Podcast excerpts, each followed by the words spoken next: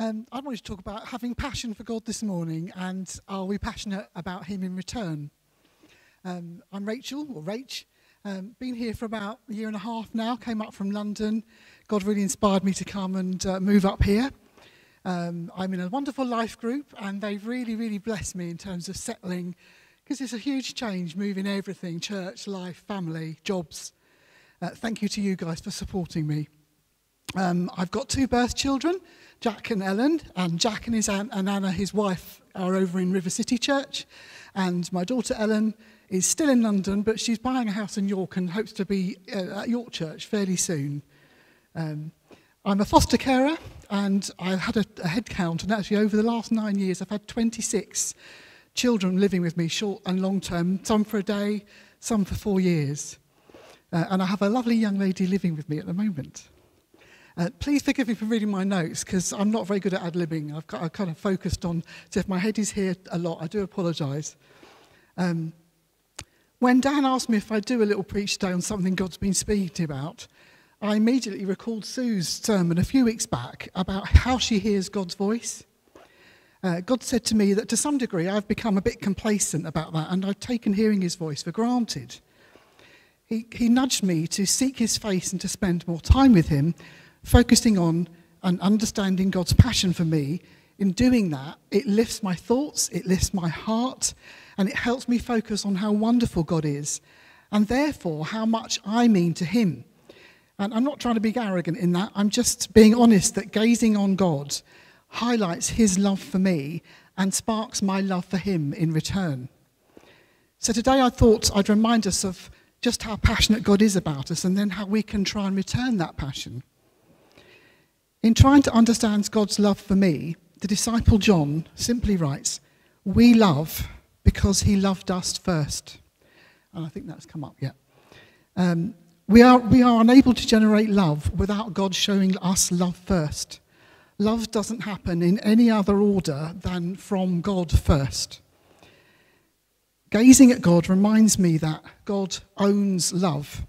God is love, God created love, and without God, there would be no love. I'm not sure we always believe that, but I totally believe that if God wasn't in the world today, there would be no love. We can learn so much about God from Scripture, but we must also pursue a relationship with the person of God.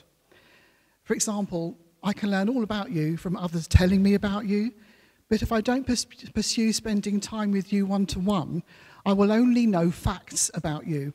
I won't know, I won't have a relationship with you. And it's the same for us with God. We must pursue knowing the person of God, Father, Son, and Holy Spirit. Um, a well known Christian author, C.S. Lewis, I think most of you probably know his Narnia and his uh, wonderful sort of theology books he's done as well. Um, he simply writes God doesn't want something from us, He just wants us. Oh, he simply wants us. Sorry. God doesn't want something from us. He simply wants us. And he wants us with him in heaven for all time. That's his long term plan. I think Russ was saying that earlier.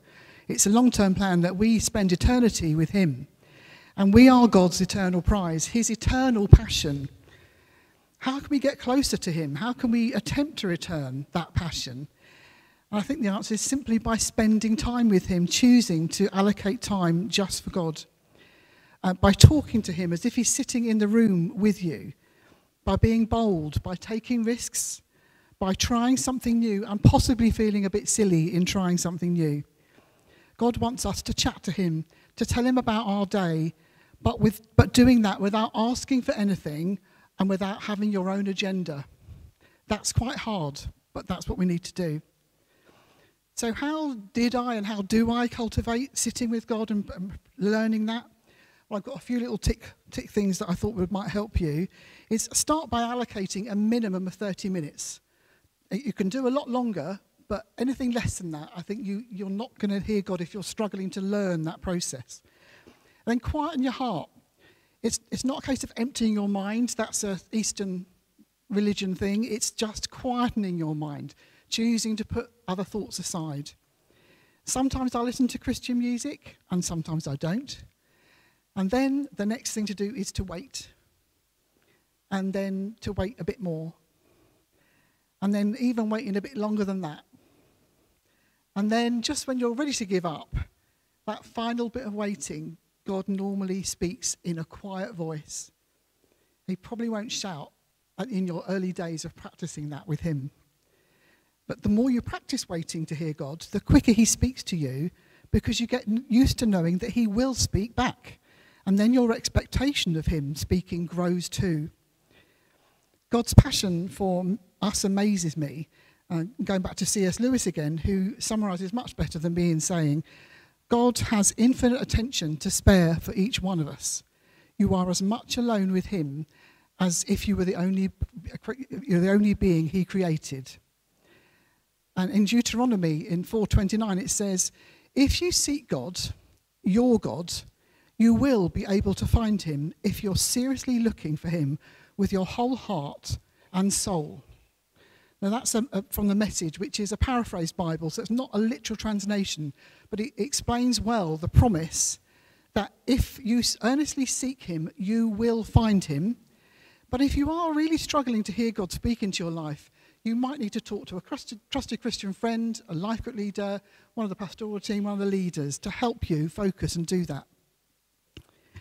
At the moment, God is teaching me to expect more of my relationship with Him, to not have any barriers or limits on how I can relate to Him or what to expect.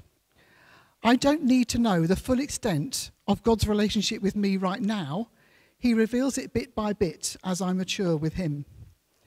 Um, I'm going to mention two books that I found really helpful. One is Mike Bickle, who talks about a passion for Jesus, and it is an easy read and it is really good. And the second one is um, Benny Hinn's book, uh, Good Morning, Holy Spirit. So, in, in Mike's book, uh, one of the things he says is regardless of how we see him, meaning God, what you and I think about God is the mo- most important thing about us we will eventually be shaped by the image of God we carry in our minds. So we do need to ask God to enlarge our expectation of relationship with Him and for the truth about God to be revealed in our hearts. Mike Bickle goes into great detail in his book about weighing up the truth of God with our, our experience of earthly fathers. And it's still available, eBay and Amazon, um, still in print. Um, and then on to uh, Benny Hinn's book. Some people consider him a bit old, and he is a little bit eccentric in some ways. But this book tells of his early, his, his, his testimony of becoming a Christian and how he met the Holy Spirit in his own room, in his family home, despite coming from an immigrant Eastern Orthodox uh, family background, which is like a very high C of E and go some. Um, if you struggle to hear God or move in the Holy Spirit, I think you'll find this book really helpful it is out of print, but still available uh, secondhand on eBay or, or Amazon. Since my 20s, I've discipled many people, mostly teens. Uh, when I've known them for a while, and to establish where they're at in their walk with God, I ask this question Have you ever asked God what kind of day He has had? And I've had some interesting responses to that. Mostly, should you ask God that question? At least one person I asked said they thought I was wrong to ask that of God. I'll leave that with you for a moment and come back to it later. With practice, waiting on God becomes easier and quicker. You enjoy it more.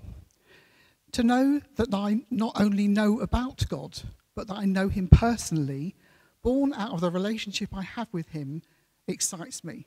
And I'm going to say that again because it's a bit wordy. To know that I not only know about God, but that I know him personally, born out of a, the relationship I have with him, really excites me. And that's where my passion just mirrors the passion that God has for me, just a little. It's definitely where I get most excited about knowing God. Mike Bickle says in his book of, uh, sorry, Passion for Jesus, God, who has never painted the same sunset twice, knows exactly how to reveal himself to you. He will choose the perfect time and place to speak to you. When you come to your Heavenly Father for help, you will not be ignored or rebuked. You will not be ridiculed for your mistakes. He cares for you affectionately and watchfully. His love for you will never fail or come to an end. Where does our passion for God start? Well, why did you fall with, in love with God in the first place?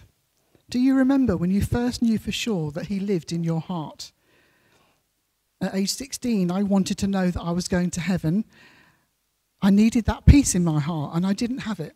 So, to cut a long story short, I prayed and told God I wanted to live for Him from that day on. And to this day, that peace of my eternal future has never left my heart. So, what else has God been teaching me about my relationship and taking it for granted? The Holy Spirit has surprised me a couple of times when I found myself bubbling away in tongues when I was out driving without consciously thinking about God at all. And I thought, why am I speaking in tongues now? I asked God and if I'd missed something or, or something important. And he paused and then he spoke, saying, No, you're just drawing closer to me. I beamed from the inside out because I was drawing closer to him subconsciously. God also highlighted the difference in my lifestyle since I've moved from London to Hull, and he suggested a few changes I could make to give him more time and space in my life. So I'm coming to an end, but I need to return to my unanswered question. Have you ever asked God what kind of day he has had? Well, I kept in touch with one young lady I discipled. Initially, she thought I was odd to ask that question, but several years later, she called me from university to say, I've asked him, and I knew exactly what she meant. I asked if she's had an answer, and she said yes. So why ask, and what's the answer? Well, if you ask, I believe you'll get an answer. And that's private to you. But the most important thing, the thing that can change the dynamic of your relationship with God, is that you've reached a place in your relationship with Him that you are able to ask. It implies that you are growing in confidence, knowing God, and because of that, you can ask and He will answer you. What I've learned from asking that question is that not only is God interested in my day, but He's allowed me to be interested in His. I feel like I am a friend as well as He is mine. We all need to be challenged as we mature in God, no matter how old or young we are, how long we've been a Christian, but we have to give God permission to do that in our lives. God wants a relationship with us more than anything else. And if we know God and love Him in return, that's all God asks of us. So I'm encouraging you to, to, to take a new step forward with Jesus today.